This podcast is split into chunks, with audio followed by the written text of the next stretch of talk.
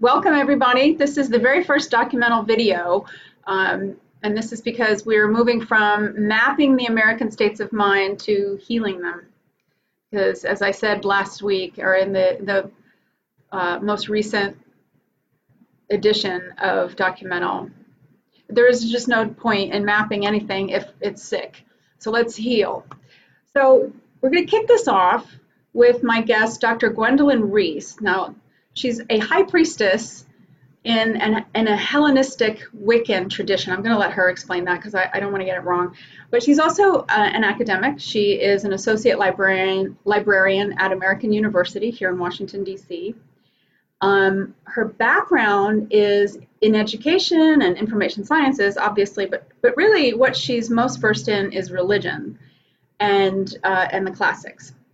The reason I wanted to bring Dr. Reece onto the show is because she's she's released a video about um, how Greek tragedy, and in particular the Oresteia by Aeschylus, um, offers some some clues to how in America we might get past this moment and not waste it. This moment being one of soul reckoning, facing the things that we still haven't faced in the last 200 plus years of our nation. And um, so I'm, I, you know, I'll just leave it at that. So welcome, Dr. Reece. I'm so excited that you're here. Could you explain to my audience, which ranges from policymakers to journalists to my mother to astrologers to um, oh, golly, I mean, I I have and I have a lot of um, I have Christian nationalists. I have a really crazy collection of people who who tune into documental. So there's kind of the lay of the land. But I would say what we all have in common is this idea that it is possible to use policy to affect personal changes and that they're bidirectional and I initially started this, and, and, a lot of people came to the show because I was interested in revolutionizing how we define and treat mental health. But then I came to realize that we needed to treat the mind and the soul before we got around to that. So those those are the people you're talking to. Well, thank you so very, very much for having me. I'm really happy to be here. So, I guess one of the first things is just to explain a little bit about you had mentioned that I am a pagan priestess. I've been a practicing pagan for decades, and I've been a priestess for also the last couple of decades. So, paganism is a new religious movement that has roots, it has inspirational roots in the pre Christian traditions. And so, for myself, because part of this is that we believe that the old gods continue to exist as real beings in which we are in relationship with them. So, I was called to be a priestess of Athena, the goddess of democracy and wisdom, and Apollon, Apollo, the Lord of light. And then I am a part of the Assembly of the Sacred Wheel, and that is an eclectic Wiccan tradition that has its headquarters in Delaware, but I run a coven here in the District of Columbia, Theophania. And I also organize, uh, I'm the president of the Sacred Space Foundation, which organizes one of the major conferences for various forms of mystic practitioners that happens each year on this coast. So, what do you do as a group then? Is it um, so? It's an organized. Is it? It's. Would you consider it an organized religion? So it is a religion. It's kind of interesting because I also have a sociology of religion hat. At which point, it is not really an institutionalized religion at this point. It is in the early stages of routinization, is what we would say from a sociological perspective but we do have i mean we are a religion we do have organizations so like i said the assembly of the sacred wheel is a group uh, it's a tradition a wiccan tradition that has numerous covens in mostly the uh, the eastern part of the United States, and so the covens are small. We tend to operate in kind of a house church model. We're small ritual groups that come together to um, worship, celebrate, and do religious work and, and sustain each other. It's also an initiatory practice, which means that there is embedded within Wicca the pathways that are about continuous individual spiritual evolution as well as collective spiritual evolution. Hmm. Okay, so spiritual evolution. Mm-hmm. Let's let's go through that filter to talk about um, the power of the Greek tragedies and the lessons that they have for us. Is it possible that it at this moment in American history, which is turbulent, and I don't need to define it, I think all of us could come at that turbulence with a definition of our own experience of it, but we would all agree right now is a turbulent time. So, mm-hmm. is that a moment fraught with the potential for spiritual evolution in a nation?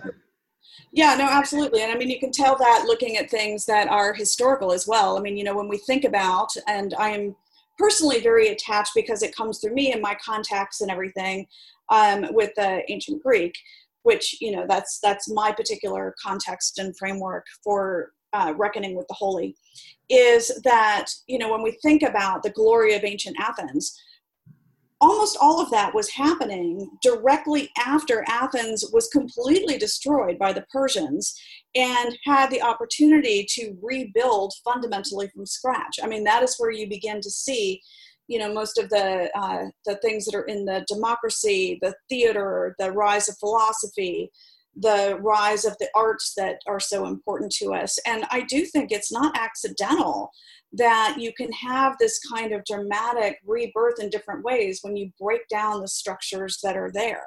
I mean, you know, hopefully we can do that without that level of destruction. But no, I do think times of rupture, they create opportunities for new forms to grow. So, and I, I, think the other thing though to, to remember with anything that actually has to do with this type of work, one of the things that I received as inspiration from Apollo, Apollon, is you know there is there is no such thing as a great leap without the danger of a great fall. That mm-hmm. it is always that way. And so we have opportunities in these moments in which, you know, as as pagans and as witches and boundary walkers and all that kind of stuff, we look for those liminal moments those moments where you're neither betwixt nor between, because that is where you have outsized power to make transformative change. So I do believe that there is possibility inherent in this moment. This virus has shown us very clearly the broken places in our society mm. that we need to fix and heal. It has shown us that our economy was not strong, it was weak. Mm. A strong economy never would have collapsed that quickly. Mm. And it shows us all of these different things the, the rise of, you know, the, um, the reckoning with our white supremacy that is in the foundation. It gives us, it's made it very visible. And I welcome that visibility because it gives us the opportunity to change and shape and grow collectively, but also individually. Just like, you know, when you are in an individual growth cycle, those times in which your life and its current structures are fragmented and broken apart give you opportunities to really refashion and shape yourself in different ways if you can manage to do that. Now, that's not saying that anyone who doesn't, it's not necessarily a failure. There, I don't believe in this idea of like you know um, some kind of uh, what we call spiritual bypassing ways would be saying like, well, you're never given a load too heavy to carry, and that's clearly not true. That's just a form of victim blaming. So I don't mean it in that way, but I do mean there are opportunities in these moments. Okay, so good. So then let's find out how we could take practical steps to get there. Um, what I would like to do, I, I, I, do actually have some goals with this conversation that people could walk away and say, okay, that was not something I normally would have thought of, maybe, or that's what I was looking for. Either way, I would like people to walk away from this conversation with an idea of practical things and practical um, questions that they can do and ask so that they start to align themselves with that momentum of change for good, not collapse. Mm-hmm. Um, so let's begin with the role. Okay, so you said you are um, you said your contact. So I guess you're you're when you you you are um, not an acolyte, I don't know, but you, you work with Athena and, and Apollo. How does this work? Let's start with where you're coming from, and then let's get to the role of that in tragedy, democracy, and theater. Okay, so I think actually it would help if I went into some more of the philosophical first. That might actually help a bit. So I will just say that, you know, in most pagan traditions, it's not just that you pray, you also listen and they answer back. So oh. Okay. Okay. it is a communicative thing. And of course, there's lots of different ways that that can happen. But um, so specifically, what I think would be useful for people to understand, and, you know, usually I'm talking to other pagans, is the idea of miasma. So, miasma is spiritual pollution. And it is my belief that what spiritual pollution really is, is when we are out of right relationship. And that can be out of right relationship with nature, with the gods, with ourselves, like our full natures, with each other. And so when you're out of right relationship, that creates a kind of it's almost like a smog that keeps you from being able to have your spirit fully shining through and so that can be individual it can be collective so I believe that miasma is the root of a huge number of our challenges. And then the question then is how do you purify and heal miasma?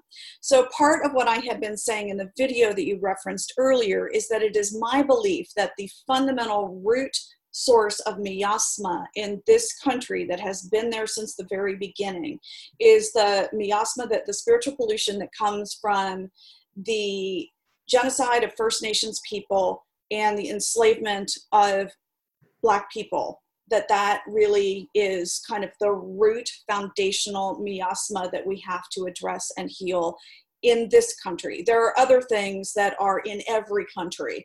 And I would say a lot of our problems, the miasma between us and the natural world, that is not just this country, although we have it, that is all of humanity has this mm-hmm. problem mm-hmm. at this mm-hmm. point but so this idea that there is something that is it's basically a type of pollution that needs to be purified and cleaned. So this was something that was understood within uh, the ancient greek tradition. They might have framed it a little bit differently than i'm framing it now into english but i think that that's pretty accurate.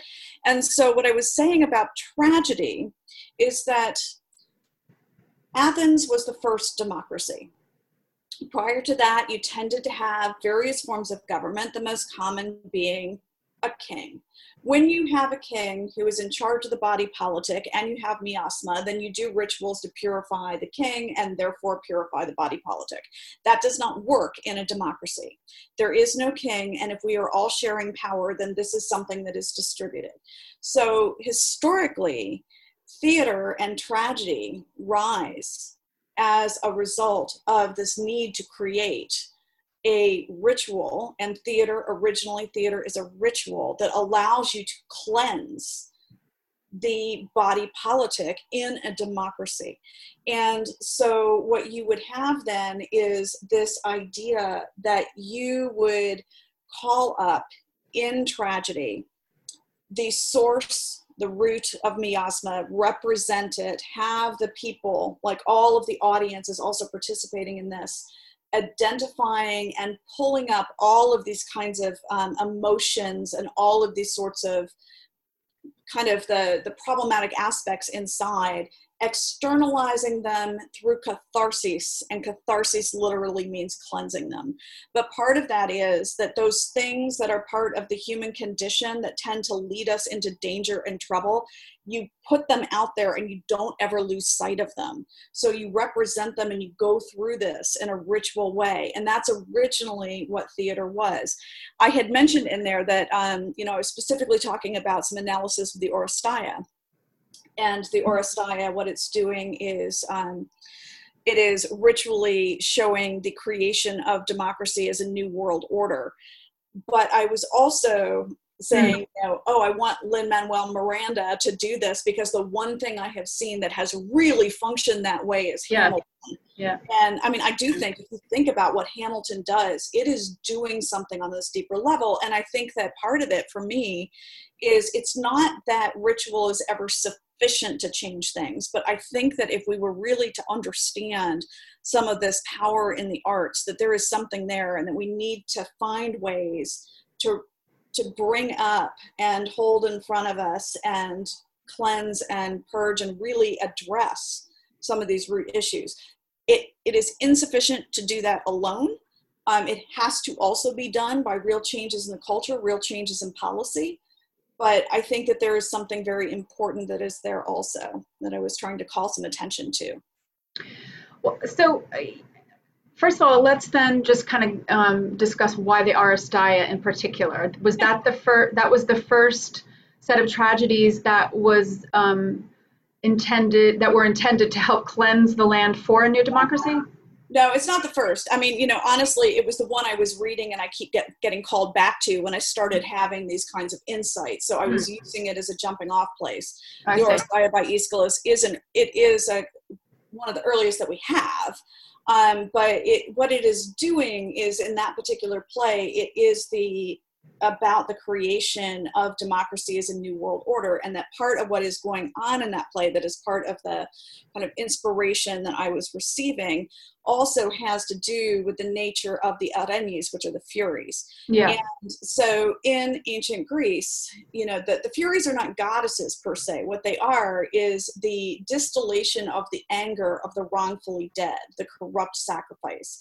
And that part of the New World Order that was created and mythically displayed in the Oresteia is the creation of democracy, the institution of isonomia, which is equality of all before the law, and the divine kind of negotiation that was conducted by Athena with the support of Apollo, Apollon, in terms of having the Erinyes, the spirits of the wrongfully dead, turned into heroes who were the ones who link the um, the legal system to the idea of justice. And this idea that you have to reckon with those ancestors that have been wrongfully um, sacrificed is something that was very important. And to me, as a pagan, I, I, do strongly believe in the reality of the ancestors and that that is part of this, that we have to reckon with the spirits of those that have been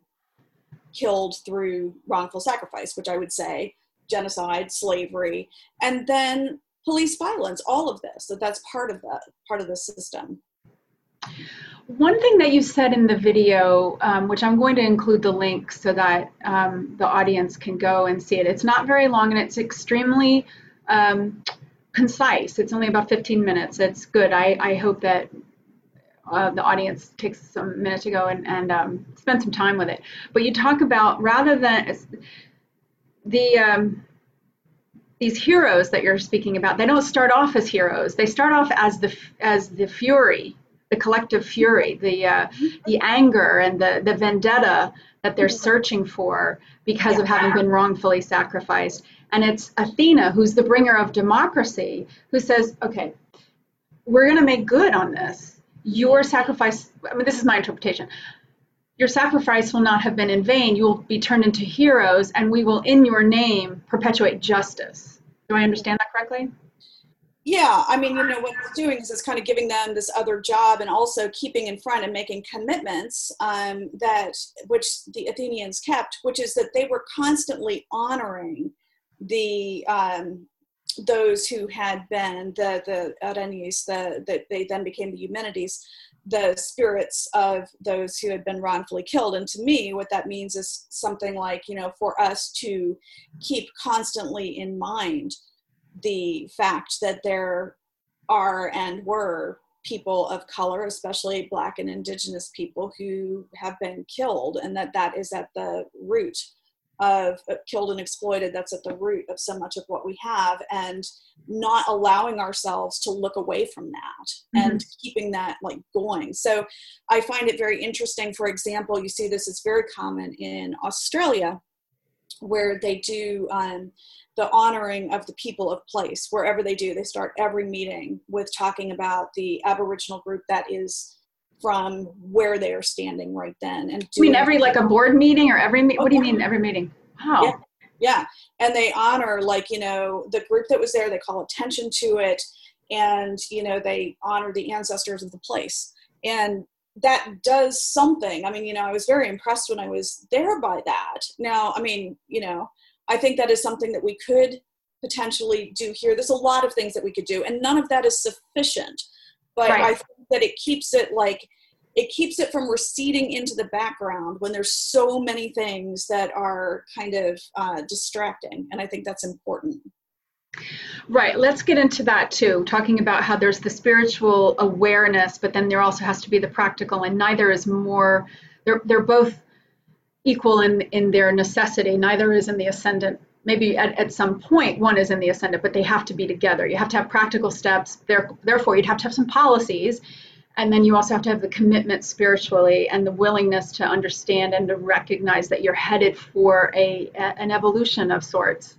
Do, do I understand this correctly? Yeah, I mean, I don't know that I would say which one is more important because I think it's difficult to say that, you know, like doing uh, ancestor honoring is more important if you have people who are getting shot. But I will say, I don't think either of them are sufficient. So I think both are necessary and both are insufficient. So, you know, whichever proportion, I think that that probably varies according to context.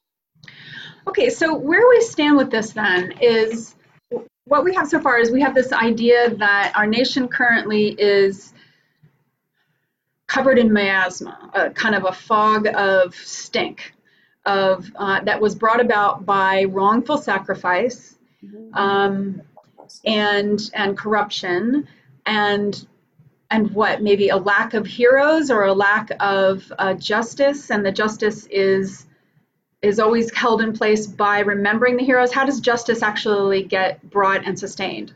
So, I mean, part of this is, um, and what is clear in the Oresteia, part of the reason why I found this so important is the doctrine of isonomia, which is equality of all before the law, is something that is there in ancient Greece. It is there in the earliest democracy, and it is there as a spiritual command by, I mean, historically, by Apollo through his oracle at Delphi. That was, you know, a lot of people don't realize that a lot of the foundations of the first democracy were actually commanded or given um, oracular kinds of power by Apollo.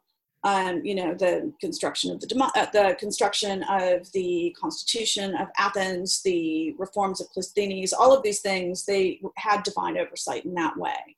So, um, you know, but the idea of isonomia that that is not just about a legal system, that that is a divine principle, the equality of all before the law. So, part of that is ensuring practically that that exists mm-hmm. and that, you know, that that is absolutely necessary. And like I said, I mean, I am a pagan, so I would be calling on the spirits of the Eumenides and honoring the ancestors to help ensure and enforce on a spiritual level that that is happening. But that has to be done through honoring them. So, what we want to get to here then is what kinds of rituals do we have that we could maybe um, reinvigorate, or what kinds of rituals could we create? But you just made me think of something. You know, if it seems like Apollo, according to what you're saying, Apollo and Athena are the bringers of democracy. Is that originally? Yeah, okay. they were very, very foundational in that. Yeah. And if you go to our Supreme Court building down the road here, and you know, many many court buildings that are built in the classic style, there is reference to a whole panoply of Greek influences, whether it's the Greek gods or you know Greek inscriptions or whatever. So who's actually the spiritual keeper of justice in America, would you say? Is it the Christian God? Is it Athena and Apollo? Because our buildings do reference Greece. And I'm not, I, you know, I've seen the Dan Brown things and then, you know, I've, I've actually visited the Masonic temple. I have kind of some anecdotal understanding of things. I'm not a scholar in it though. Um, so maybe you could enlighten us.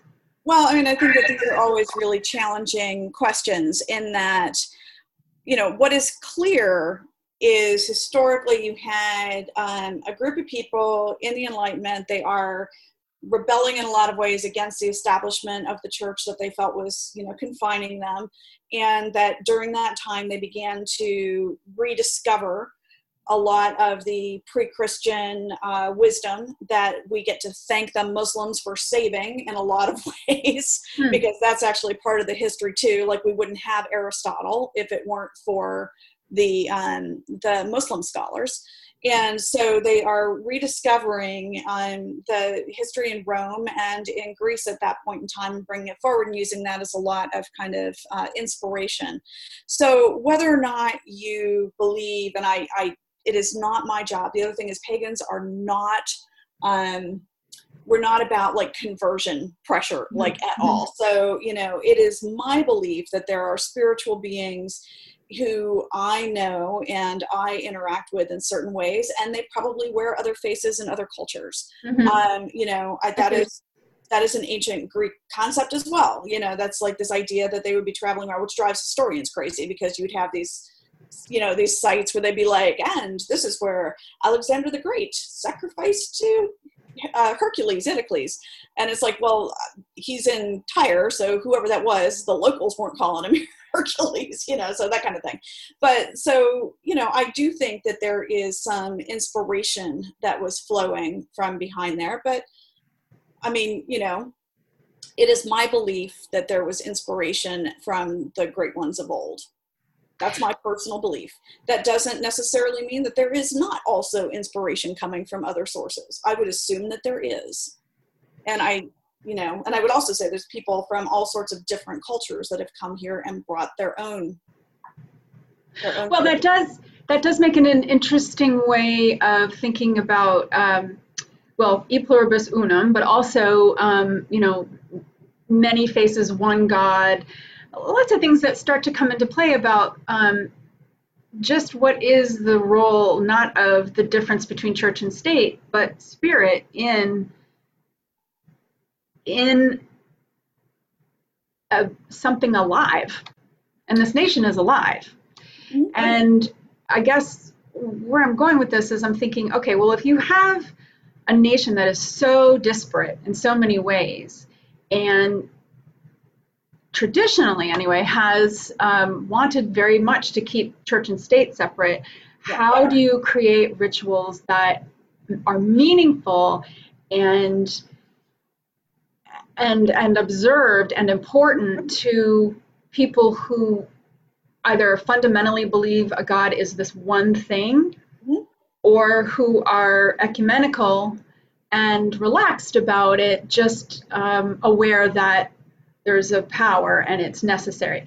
And, you know, don't forget, this is a very reductionist time and so we have a lot of science you know where that where this whole conversation you and i are having and, and i'm actually a science writer and i've covered medicine for, is cuckoo so how do we navigate that kind assuming okay that that also assumes that what we're talking about is useful and practical and does work but how do we navigate making something like that acceptable so um, I guess yeah. you know, in my in my opinion, there's several different things I can say. First of all, I absolutely believe in separation of church and state. I think it's incredibly dangerous, and that we've seen that erode in many ways over time, and that I think is very concerning and difficult. So um, I think that you know, so part of the situation that we have. Um,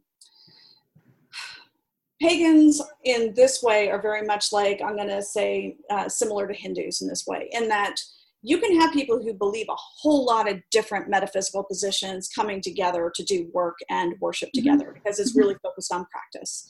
And so, in that way, it's a little bit different. Like, I don't care what somebody else believes. We can be in the same circle as long as we are both working for the same ends. And, you know, and I happen to be a pretty, I'm, I'm a polytheist. I believe that there are multiple beings. I also believe in panentheism that like the divine is in all things. So you know there's there's a number of different positions but if i've got somebody who believes that you know all the gods are really one god well you know that's fine as long as we're able to still come together and work i don't care.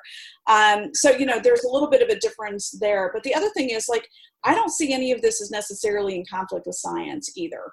There are some scientists who might, but I don't see any of this as conflict with science. Um, you know, I also am a big believer in science. I'm a big believer in, you know, a lot of different things. I just think that the, the issue with science is that it only observes the physical reality and the only forms of knowledge that it accepts as leading to veridical knowledge are rooted in the physical. And so, you know, I don't believe that those are the only ways of knowing, and I don't believe that all the causes are necessarily physical. But I do think that, therefore, for those things in which science is very good at it, then that's that's great. But I don't see those as necessarily being in conflict. And I guess, you know, part of the deal of having come out of the broom closet when I was 17 is that I just don't care if people think I'm credible.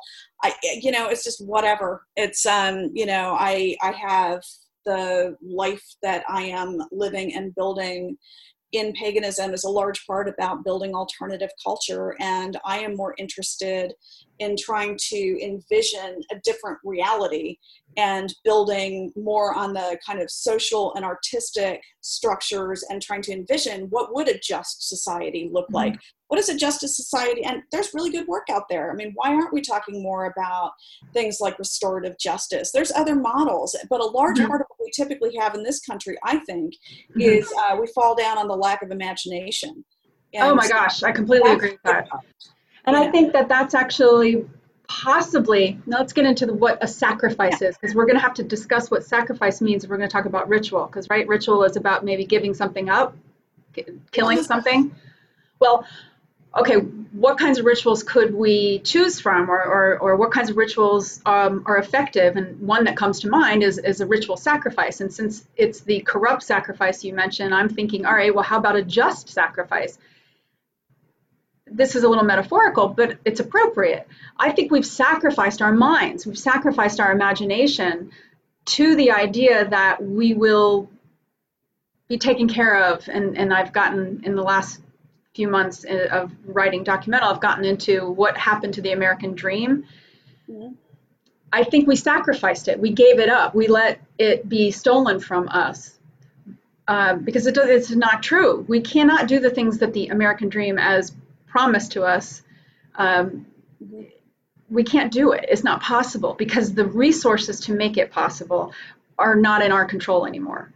And what I think should have been the actual American dream, because I do believe America is special, because of the bounty of this nation and this and this continent and the resources and the, the guiding documents ethos, although it is imperfect, the ethos being if you know what makes you happy, you can achieve it. And that, if you know what makes you happy, that's because you're engaged with your mind and your imagination. You imagine what would make you happy. That is, but that's been stolen from us.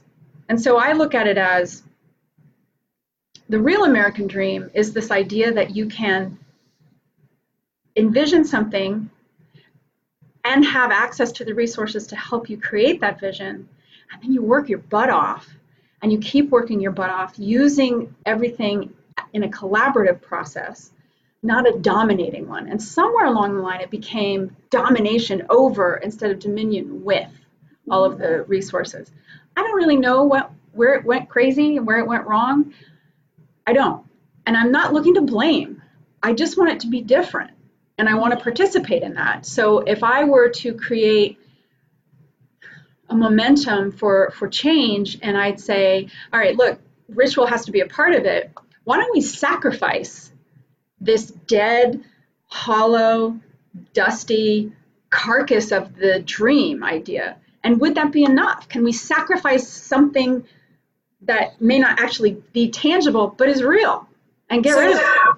I think the, the main thing is a true sacrifice is when you are giving up something and you are giving it to you're giving it for a bigger purpose. I mean you know whatever that is. So like you know in the in the ancient greeks it was an awful lot of like you would do animal sacrifice. That is also about the only time they would eat meat and they would turn it into a communal meal. So it's just like a really different situation. But to me it's like the all the ultimate scarce and valued resource for mortal beings is time. And so figuring out but being intentional about giving your time to something that is outside you and is bigger than you. Hmm. giving um, the other thing is like frankly i think that if we're going to really redress the miasma i think reparations are probably something we're going to have to do at some point. I think that that would be an appropriate thing if we did it in an appropriate spirit of sacrifice. Um, i think a lot of the arts when you go out and you're giving of yourself in performance and it's you know there's lots and lots of different forms of sacrifice, but it needs to be something that you are giving of yourself, of your deep self that you value in service of something that is greater than you and that has generative purpose. So, you know, to me, it's like a large part of this is really trying to figure out kind of like what what is the what is the parameters around society that we want to build i mean to me like i look at it and i'm like i think that we could create a society in which the goal was the pursuit of arete. And arete is the idea of, um, it's translated, it's from Greek, and it's translated as both virtue and as excellence. But it means virtue like the way an herbalist means virtue. It's like the living, purified essence of a living being. Mm. So, like, what does that mean? We could build our society where our main goal was how do we maximize for everyone the ability to pursue the arete, their their excellence. And I mean, if you took that as your real goal, and you said that's our goal that we're going to, then how would you structure society to have that happen? And you know that that kind of like big picture thinking and imagination. I think that that's the first part. Like, what is it that we really want to do? Do we want to accumulate more stuff? I mean, you got to have a certain amount of stuff, but to me, it's like, you know, the part that we often do is we accumulate a lot of stuff and we don't leave ourselves any time or vital energy or any of the supports to pursue what it really means to be human. I would agree with you, and I have talked about that, but I'm not quite sure I know how to turn the tide against that. I do think that that's tied in with this idea that we've we've outsourced our minds and our imagination. We let others fill our heads with what stories we should be paying attention to, and then that focuses our attention on what tools we should be using and what goals we should have. And how you know I, I guess what i want to do is clear that all away. Tabula rasa. Start new. How do you do that? Is that crazy? Is that impossible? Is that impractical? Because i really don't want to do this as an exercise in silliness. I, I am interested in creating a series of videos and tools for people to reimagine america to mm-hmm. reimagine being practical and successful and peaceful and fulfilled and kind. I don't think that these are dumb things and silly things. These are this is what we were meant to do. I just yeah. don't know how to do it. Well, and I mean, I think part of that is like so. Part of it is figuring out where to start, um, and that I think is a big because we're talking about something really big. And I think the first thing is like for me, and this partially has to do with my mind. I have to get like a really big picture, and like I said, I I have a big picture of what it is that I would like to build towards. Um, that may not be a completely shared picture, but I I have a pretty big picture um, that would be very okay. Very well, but how do we how do we go about doing that then? So isn't isn't that the coat of many colors kind of an idea? You have a picture and I have a picture, and you know hardcore fundamentalist Christians have a picture, and somebody's got to lose, or do they? How do we make this all possible without? I mean, it's very paradoxical. How do we step through this? Well, I mean, I think part of that is, you know, stepping through and working in your own community. A large part of what I'm trying to do is work in our community and my community. It's um, but you know i mean so then i think there are pieces like i don't think we're going to be able to do this right off by the way. I think that that's that's not likely. I do also think though that we have these moments um, that you know we can be working on changing. And if i had all the answers and if i had the resources i would already be doing it. But um, i do think you know if you look at like where the where the intersections between those three circles? There's the gaping maw of need there's like your particular passion and interest and what you're good at and then there's your situation situational power. Like where do you actually have situational power and where can you take advantage of those moments? But i mean i can tell you for instance one of the big ones i know we're going to have to deal with so it's a good place to start is our food supply. I mean you mm-hmm. know we have a completely unsustainable food supply but we also have a bunch of incentive structures that are set up to continue an unsustainable situation. And one of the things that we are going to be in big, big, big trouble, and I get this in a bunch of different ways if we don't address it, is how to get local good food that is close to us. So there's all sorts of things that you know we could be doing and starting like at that moment that's a fundamental human need i would also say water I mean, taking a look at our water situation. And why another- haven't we done that? Why? I mean, and I agree with you. And and those seem like everybody, no matter where you're coming from, you can agree on that. Um, so why haven't we done that? What has been the corruption in our minds and systems? And and mm-hmm. and, and and could we use a ritual to apply that to and apply it to those two problems? So, yes, whether or not a ritual, I mean, you know, I think this is one of the things where rituals, I, I believe in magic. I am, I believe all of that. I also think, you know, rituals are usually for the people who are willing to go do them, is where they have the main power. But part of it is just, you know, trying to wake people up to the idea that they need to be thinking way more locally. We are super focused on the national everything. And most of these things, mm. they got to be dealt with at like the city and county level. And so how is it that you do that? And that is part of where, like I said, my when I chose to be a librarian, it was like, all right, the inability of people to understand information and to figure out what they need and how to parse it and how to assess it is a fundamental breakdown in our society. I'm putting my energy there. Um, you know, in training people how to be information literate so like figuring out and part of that is i'm always focused on like the local piece there. So that's that's part of it. I mean all of these things are really big ideas and you would need to unpack them and think through in a in a big way. But there's there's examples out there and there's places that you can support. Um you know and those are those are just a couple of the big ones. There you know another one that we have a moment for is we could be completely rethinking how it is that we work. And I'm really hoping that that is something that we re envision. Most of us are working either remotely or we have people who are having to go in into potentially dangerous conditions as essential workers. But, you know, we ought to be taking a look at like how it is that we work and how we could change the structures. That would have really big impacts in a lot of ways. Okay, but I don't want to lose sight of the fact that um, the practical is connected to the spiritual yeah. from your perspective. I mean, this is one reason why I was excited to have you in particular yeah. on here. I mean, I, I, have a million policy people that I could bring on sure. to talk to, but this is different. And, and my goal is to give people insight into our problems that they're not going to be exposed to okay. in the New York Times, in the Washington Post. Yeah. Even though I hope that they are reading the excellent reporting that's going on there, I want to bring people just something they haven't thought of before. And, and I'm captured by this idea that ritual might have an impact and mm-hmm. that it was important enough to the very first democracy, Athens, that mm-hmm. it was codified. So, yeah. what, and I'm not diminishing what you just described because, and, yeah, yeah. we can circle back to that because I think one of the reasons why we don't focus locally is because we've had the, you know, watch the birdie and then it's been stolen from us again. We're all focused on America this and small government and you know no government at all and and you know the power of the government is too big and the whole Reaganomics stuff, which really has just done nothing except socialize corporatism. Mm-hmm. So that that's a whole other discussion. That's how come a lot of our local power has been taken away from us is because under all of that guise of gov- government's too big, we've been monopolized. Do we have any rituals right now in this country? Do we have any actual rituals we could point to? Is the 4th of July a ritual? So the 4th of July at this point, it has some ritual aspects, but I would say no. One of our big breakdowns is that we do not have effective civic rituals. I don't think that we do. Um, did we ever? And if we did, what happened?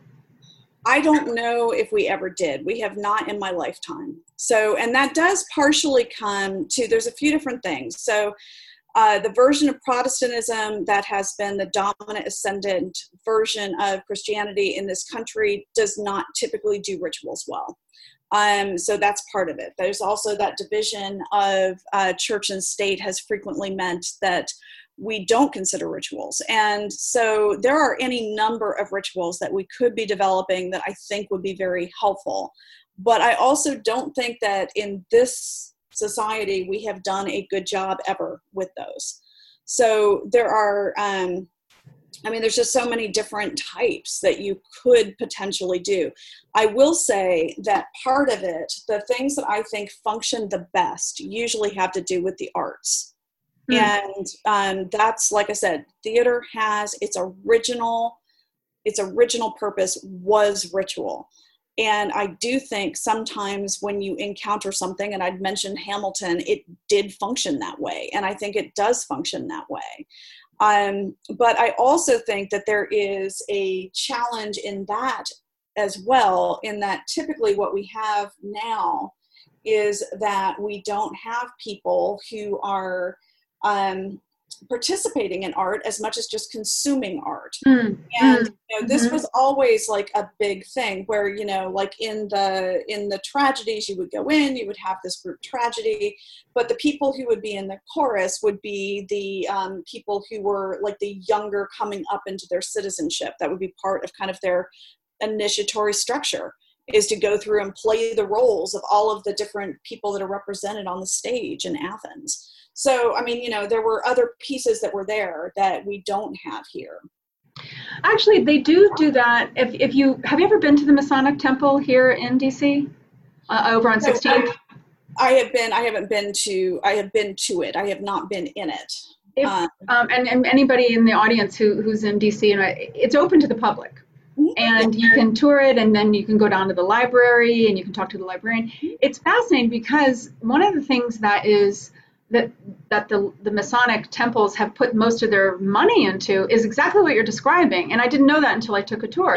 They have very elaborate theater, very elaborate sets, very elaborate costumes, and they would act out all of these different civic themes. I don't know if they still do. I guess they still do, but um, but it was it's interesting that the the Masons are considered that secret kind of force behind the founding of this country. So there was in our in our gestation and then our in our birth this idea. So the seeds are there of what you're talking about, where the arts are actually a communicative way to the soul and spirit.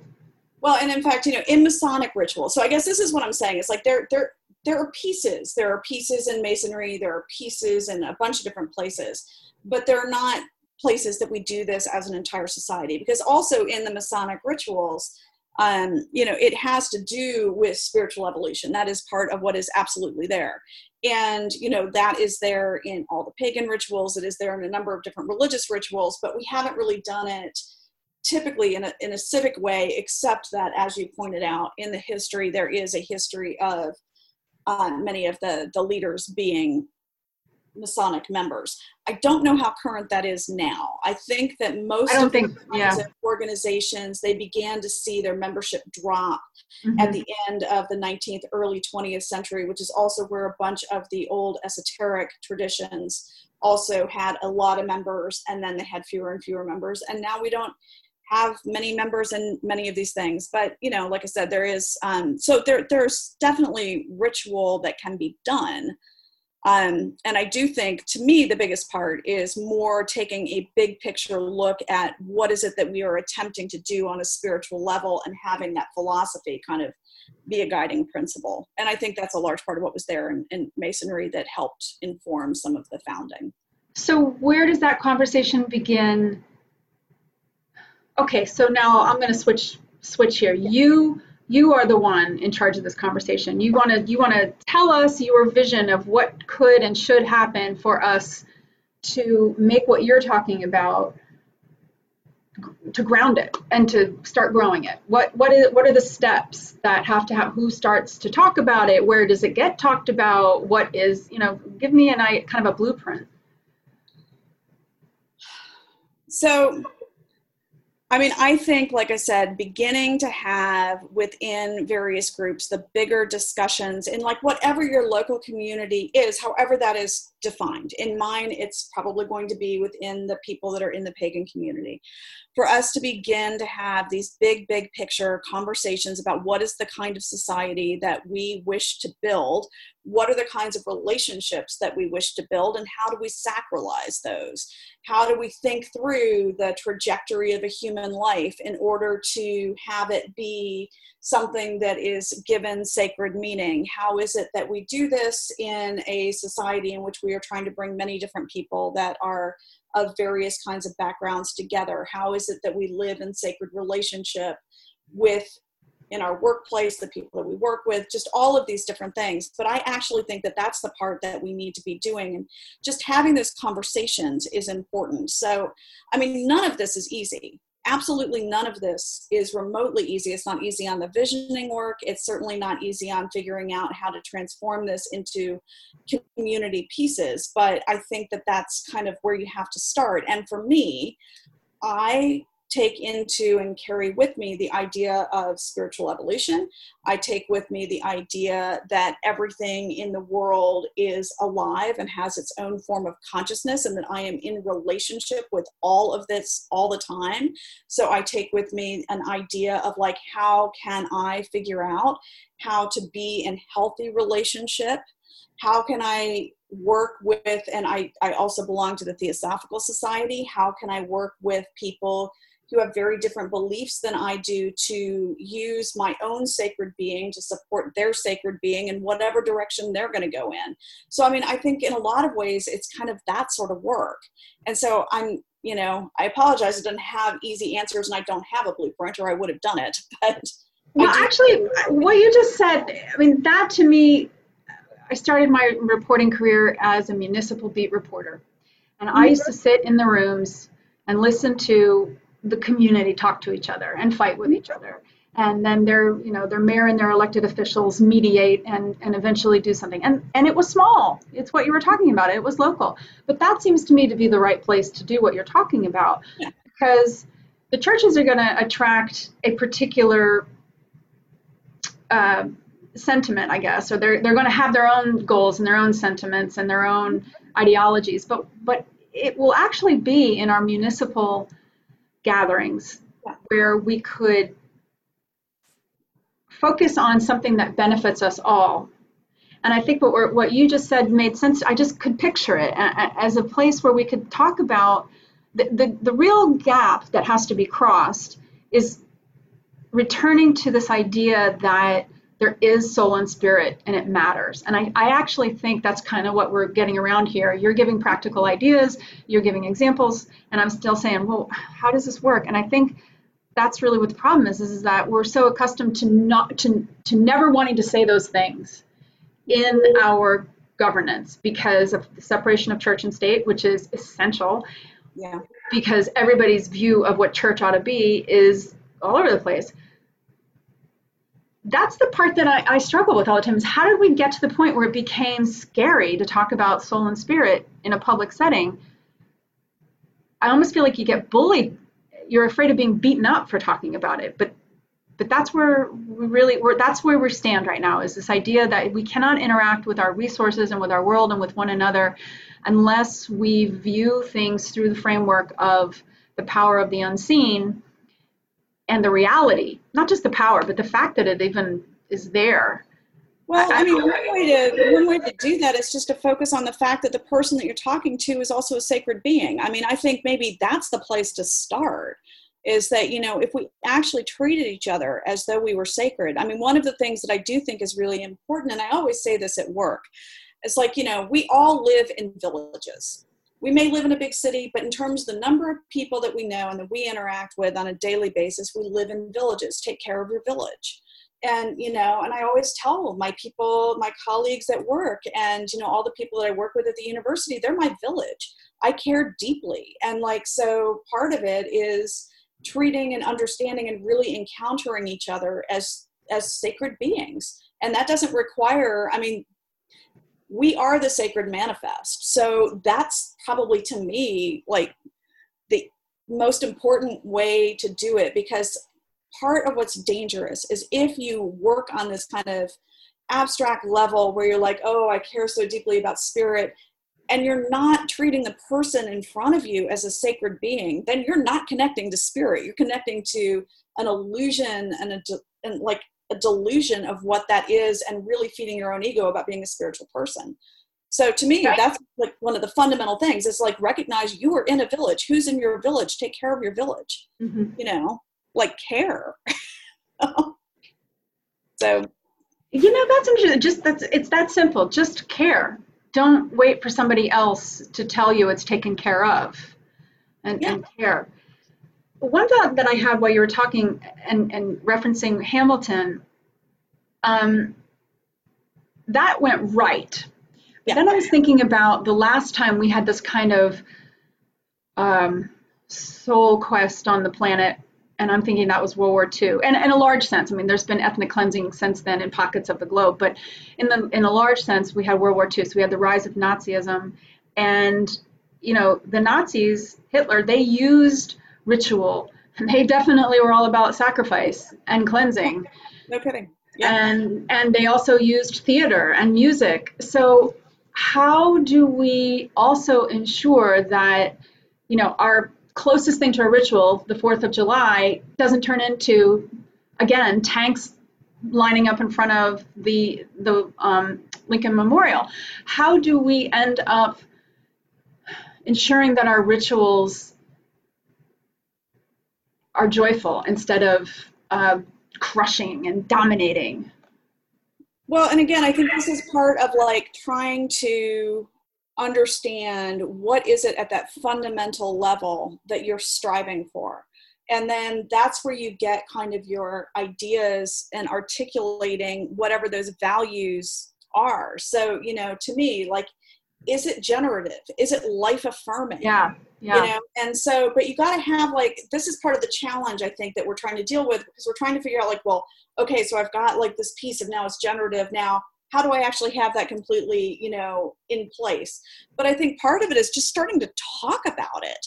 Mm-hmm. i think you know in my in my opinion, part of the place that we have not helped ourselves as a society is that we have been, when we encountered people that were different than us, we became so paranoid in a lot of ways about articulating value that that's part of where we backed off and we just didn't say anything. And unfortunately, some of the people who continued to articulate the, their values were articulating really hateful values.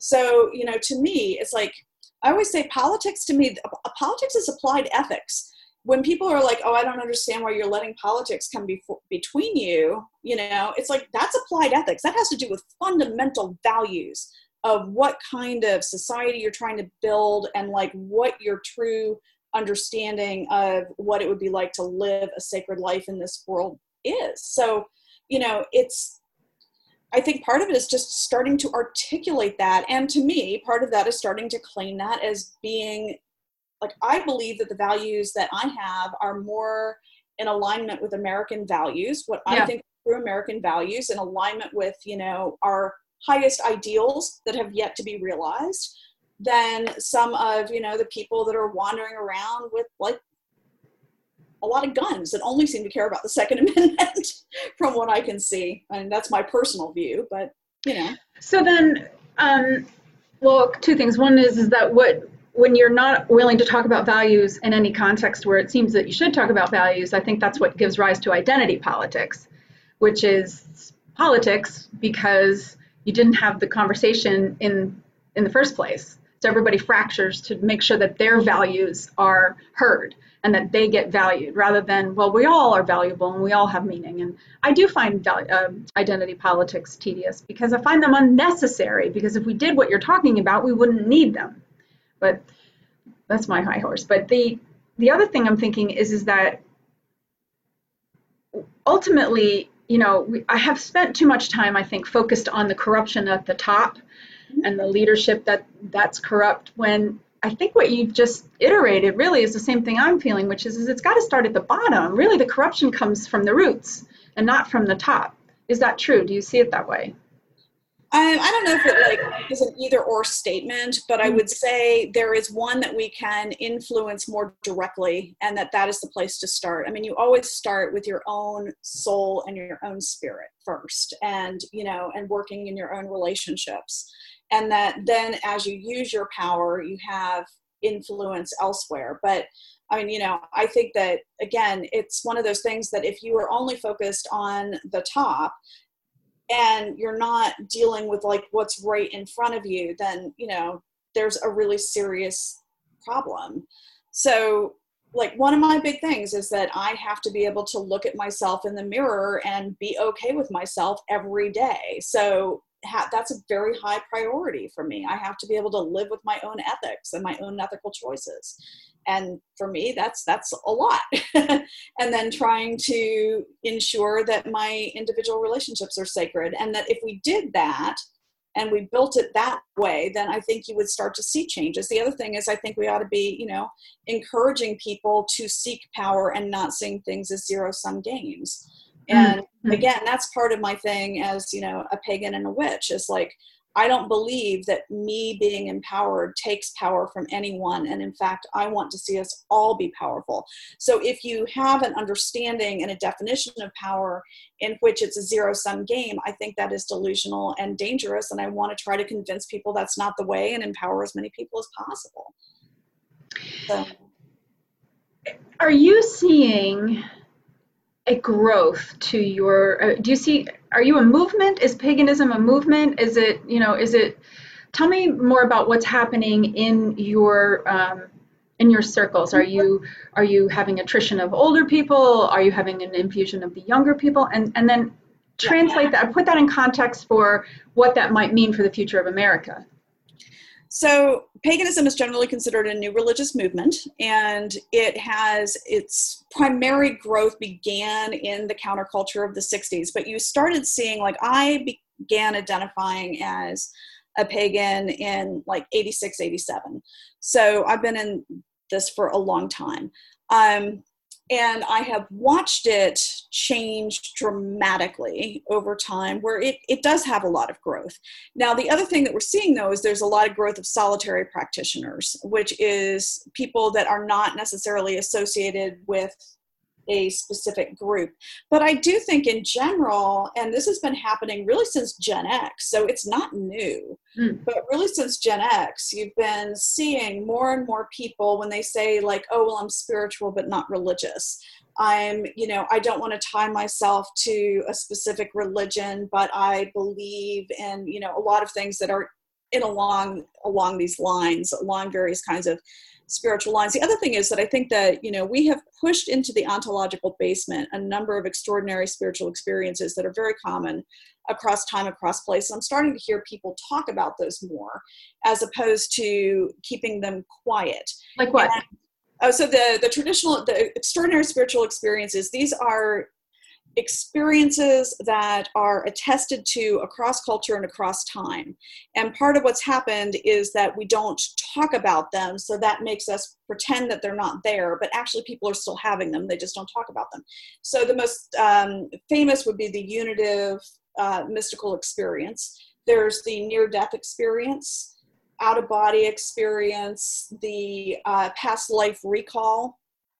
Um, let's see, the hag rider, which is the only one that is bad. That's the only one that feels bad to you. And, what is that? I don't know what that is. Oh, that's the experience of the. Um, it's like the sleep paralysis with a um, malevolent being. The the presence of a malevolent being. That's the one that's bad. So a nightmare, a night terror, or is it different? Yeah, that's, that's where it's the same thing. Yeah. Okay. So the night hag, the nightmare, the night is the same experience. Um, da, da, da, I'm missing one. Did I say out of body experience? There's six of them. I may have missed one of them.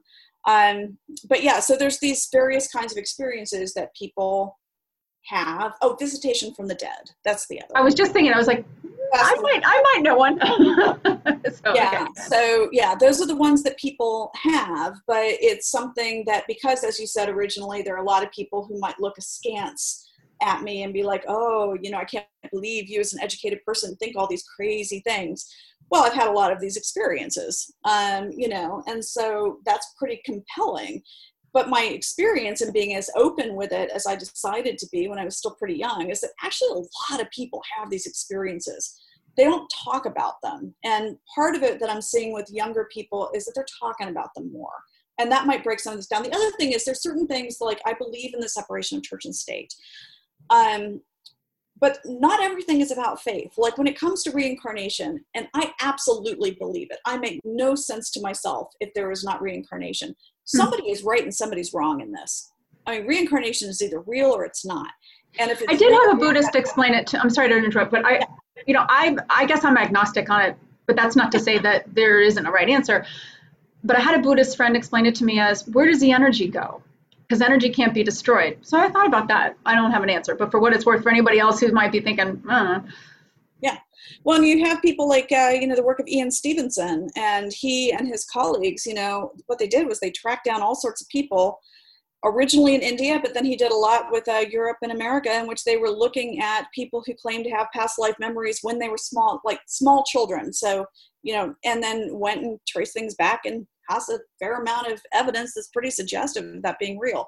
like so you know like my experiences they are not going to be the kinds of things that that would convince anybody because i'm too old now but like i said that's that's not necessarily a matter of faith. Somebody's right and somebody's wrong in that one. And if reincarnation is real then that that has a whole lot of very practical applications. I mean you know and what i mean by that is um reincarnation is real and you can come back in any body in any time then you know we really ought to be making sure that there is on just a very selfish level which is not for my reason the main one to do it but like you could be born into any body in any place in any time. You probably ought to be thinking about what that might look like you know? What kind of social structures would that lead us to?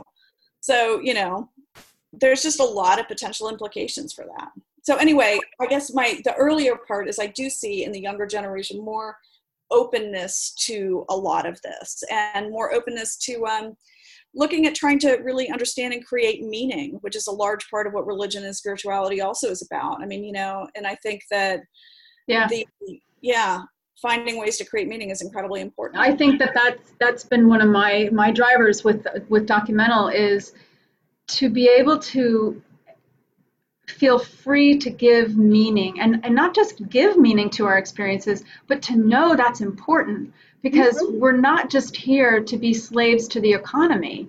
That, that is such a depressing, and we have such high rates of depression. I think people forget how to connect beyond this idea of being a cog in a wheel.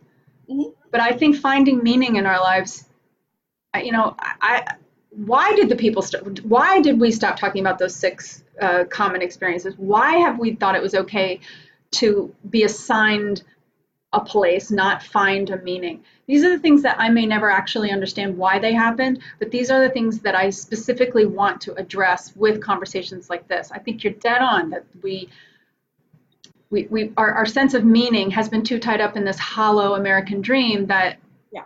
really is just propaganda and it, I don't think it has to be. I mean, I, I know the origins of it, and it began around the time of uh, Lindbergh and this whole idea of, you know, it was it, it actually has its roots in an anti-Semitic time. But just like so many things, our language having been stolen and used against us, that part of the soul retrieval of the country that I'm looking at would would then also mean taking the meaning out of the words back and contemplating them again and then using them to actually express who we are. This starts to get very esoteric, but at the same time, if we don't do it, there's no practical purpose to anything else. Does that make sense? Yeah, totally. I mean, you know, and I, I think there's a number of things going on there, exactly as you're saying. It's like, you know, I believe that fundamental to a human being is the necessity of not just finding but also creating meaning and that that's what makes us human right and so you know this idea i have never been able part of the reason i ended up in kind of an alternative kind of culture is i I have never been able to find meaning in making money. I know that there is like money and status is there and that you need a certain amount of it to get by, especially if you don't have the safety net. But you know man that's just trading for for time. And like i said time is the ultimate scarce and valued human resource. That's the place for mortal beings. That's you know that's the place in which we have to be able to expend our time in such a way as to pursue those things that will be meaningful and really develop ourselves. So yeah. Well one one last big question and then um, any loose ends you may want to tie up. I'm thinking who in america maybe if not currently, but at least in the last century or or less, who's done what you're talking about, or who's shown us at least a little bit of a of a path? Can you anybody? I mean, maybe the answer is no one. I don't know. Yeah, no, there are definitely people who have, but actually, I want to jump over to somebody else who is someone that you had uh, mentioned in your um, Rudolf Steiner? Yes, yep. I want to yeah. jump to Steiner. So Steiner is not American. He is um, German, but I think he's very, very interesting in that what he manages to do is he's got this very big picture. He comes, he's originally a theosophist, and then he founds um, kind of break away from that anthroposophy. But what he does is he has this very very big picture understanding about the nature of spiritual evolution and he manages to create systems that actually are built on trying to bring that down into earth better than anybody else i think um, as a clear example. So both montessori and the waldorf schools montessori was also a theosophist and the waldorf schools come out of steiner's work. And so part of that is it is a radically different educational system but part of what he's doing there is he's like what do we want a human being to look like when they become an adult in our society? Yeah. And you start from there and you build everything up in this radically different way. But he also created a form of farming. He created a system of medicine. He created a whole bunch of different things. So you know i think he's an interesting um, an interesting example of somebody who actually managed to get some major radical movements um, done in the world in a way but why why is he not i mean we have the waldorf schools Yeah. now but they're still not i mean i think most people if they were to say can you think of an alternative form of early education they would maybe say montessori Mhm. they would probably not know waldorf that's my experience even though there are waldorf schools around here anyway why didn't he what happened i mean he, so he came to america with his ideas he didn't go to America. He was in he was in Germany. well but but his ideas were brought here what, by by jung who brought his ideas Uh, no, it wouldn't have been Jung. Um, I mean, I'm pretty sure. I don't remember who brought over. I mean, the Anthroposophy Society is the Anthroposophical Society is international. I'm not sure which person actually brought it over though. So he, but his ascent, Mhm. it was late 1800s, early 1900s. Um, Really? Yeah, and and then then out of that we had a, a, the last big moment I was talking about before in the 30s with Hitler was also a moment of in-depth psychology, depth psychologies, you know, where you also had Jung, Mhm. you had Freud, but I'm thinking more like Jung because Jung was more aligned with with uh, Steiner in that it was more about uh, the unconscious and a spirit than it was about sex and about uh, repression. Um, so, if this is a moment in time which is similar to that, is it possible we could re reinvigorate the Steiner sorts of perspectives on things? And if so, what would we need to do differently so that it would actually take hold? Because my original question was, well, why didn't, when this awareness came to the United States, why didn't it grow bigger than it did? hmm Well, and part of that had to do with the fact that the way in which it came over here was in the private school system. So um, that's different than, say, in Finland, where like a third of the public schools are Steiner schools. So, I mean, that is part of it, is like how it melds in, and our entire educational system is sort of weird. But I guess my, uh, in terms of the way in which we structure it in this country, is, is kind of strange in comparison to most other countries. But I think the, the point, though, that I would say is that Steiner started with what's the really big picture nature of reality? What do I imagine a healthy society would look like? What do I imagine a healthy uh, citizen would look like? And then how do I figure out to create systems to bring that up? So I guess the, the point that I would bring to that is again, although it sounds, you know, it's it's really easy to jump in with solutions when you don't have clear vision and then you're just tinkering with the same damn thing. Mm. And I guess to me, what I would say is, I keep trying to say what we need is to unleash our imaginations and to really create a vision. And then from there, you can break people off and say, all right, you know, so in this society in which we are envisioning a different world, what does safety look like? What are we trying to do? And, you know, and then how would that work? And in, so starting at that big vision, I think that's the big thing. We just keep tinkering with stuff. And if we do, we're not fundamentally changing the source code. And I think this is an opportunity for us to change the source code. What just popped into my head when you when you were asking those questions is I thought about um, doesn't matter where I saw it, but a statistic recently where 94 million Americans claim to be evangelical. Now, I've been educated recently by some of my evangelical readers and, and um, listeners and subscribers. Evangelical does not equate with Christian nationalism, and I have some of those people in my audience as well, and that's a very different thing. But when you have 94 million people who are looking at the world through a specific fundamental point of view, have you found in your experience that that is an um, an, an obstacle that can't be overcome, or do you just find that as a fact and you just work with it? Well, I mean, I'm assuming that that would mean okay. So let me just lay the groundwork on that. That yeah. that viewpoint of 94 million people is not that it's up to us to do this. It's that God already has a plan, and it's it's something else. It's not you know oh all kinds of people, including pagans. My goodness, coming from you know other angles and try and achieve the the promised land of the American dream. No, no, it's already it's already going. And I'm, I'm not an evangelical, so if I'm misrepresenting that point of view, then I'm sure I'm going to hear about it, and that's great. I will make sure to correct it. But my understanding is this is God's work, not ours, and that pagans certainly shouldn't be included on that unless they convert. So when we have 94 million people who are looking at a, a specific uh, vision and end game, what do we do? Because I might not share that end game. Mm-hmm.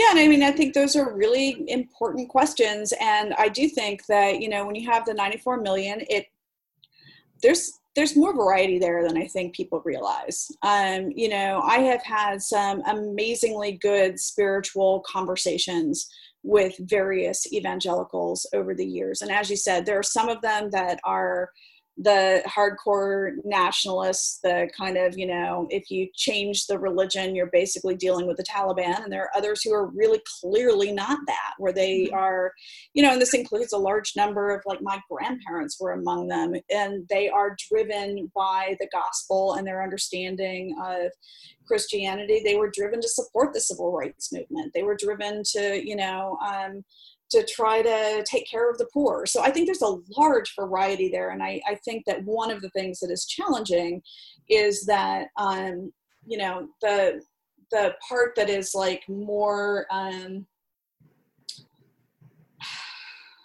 exclusive often get more press. So mm-hmm. I think that there's there's I'm not sure that they're they're they're the same always when we look at those numbers. Um, the other thing is, you know, there's my experience with many evangelicals is that they believe that their work is to do the work here. And so it's not necessarily that it's fait accompli. Now, there are some places that, you know, there's probably going to be some conflict around that, but I don't know that it's necessarily something that is um, incapable of being dealt with. So I would say, you know, if they want to exclude anyone who's not like them, I mean, another possibility is that they could create their own like small subcommunities I, and stay within them. I mean, you know, it's like if that's really their thing, there's there's places and we have other communities who have done that. So I don't know. I think there's other places that we could look so that makes me think but the way to wrap this up then and then if you want to if there's anything i didn't get to that you want to make sure that we discuss then. So you're saying okay so really what you're saying is treat your world as it actually is which is as a village and start at the village level asking what matters most and what is interfering with that mattering being um, effervescent and serving and vital maybe it's the local food supply, maybe it's the local water supply, maybe it's education, maybe it's safety, whatever it is, in your in your local organization, in your local community, whatever you designate that to be, identify what, what you value. Identify the threats to what you value, and then work together to create those solutions. I mean, this, none of this is, is insanely revolutionary. this is all really practical, and we know how to do this. But this is what you're saying. Well, I mean, that's part of it. That's only a part of it. I am also saying, think, I mean, I guess what I'm saying is take the time and really explore and have big vision about what it is and have that sense of meaning guide you, whatever that is, and that to not just like do the kind of practical work, but like in your relationship with people, your relationship is sacred and the other person is sacred. But yeah, I think the big thing is that we could start having these bigger conversations in which we're attempting to do exploring, but on, you know, in which we're attempting to create a different vision. I think that the arts have an important role in that. And I think having us have the moment and the time to actually think through big vision is important. And taking that idea of us creating meaning is what makes us human. So, I mean, you know, as you said, there's there's a challenge, and that what I'm talking about on the one hand is really really big, and then there's that question of how do you get that down and how do you manage to live with it? And we're all living in our local environments. I would also say um, we should be paying attention to where we can make differences, but um, in terms of the national. But I just think that we tend to ignore the local.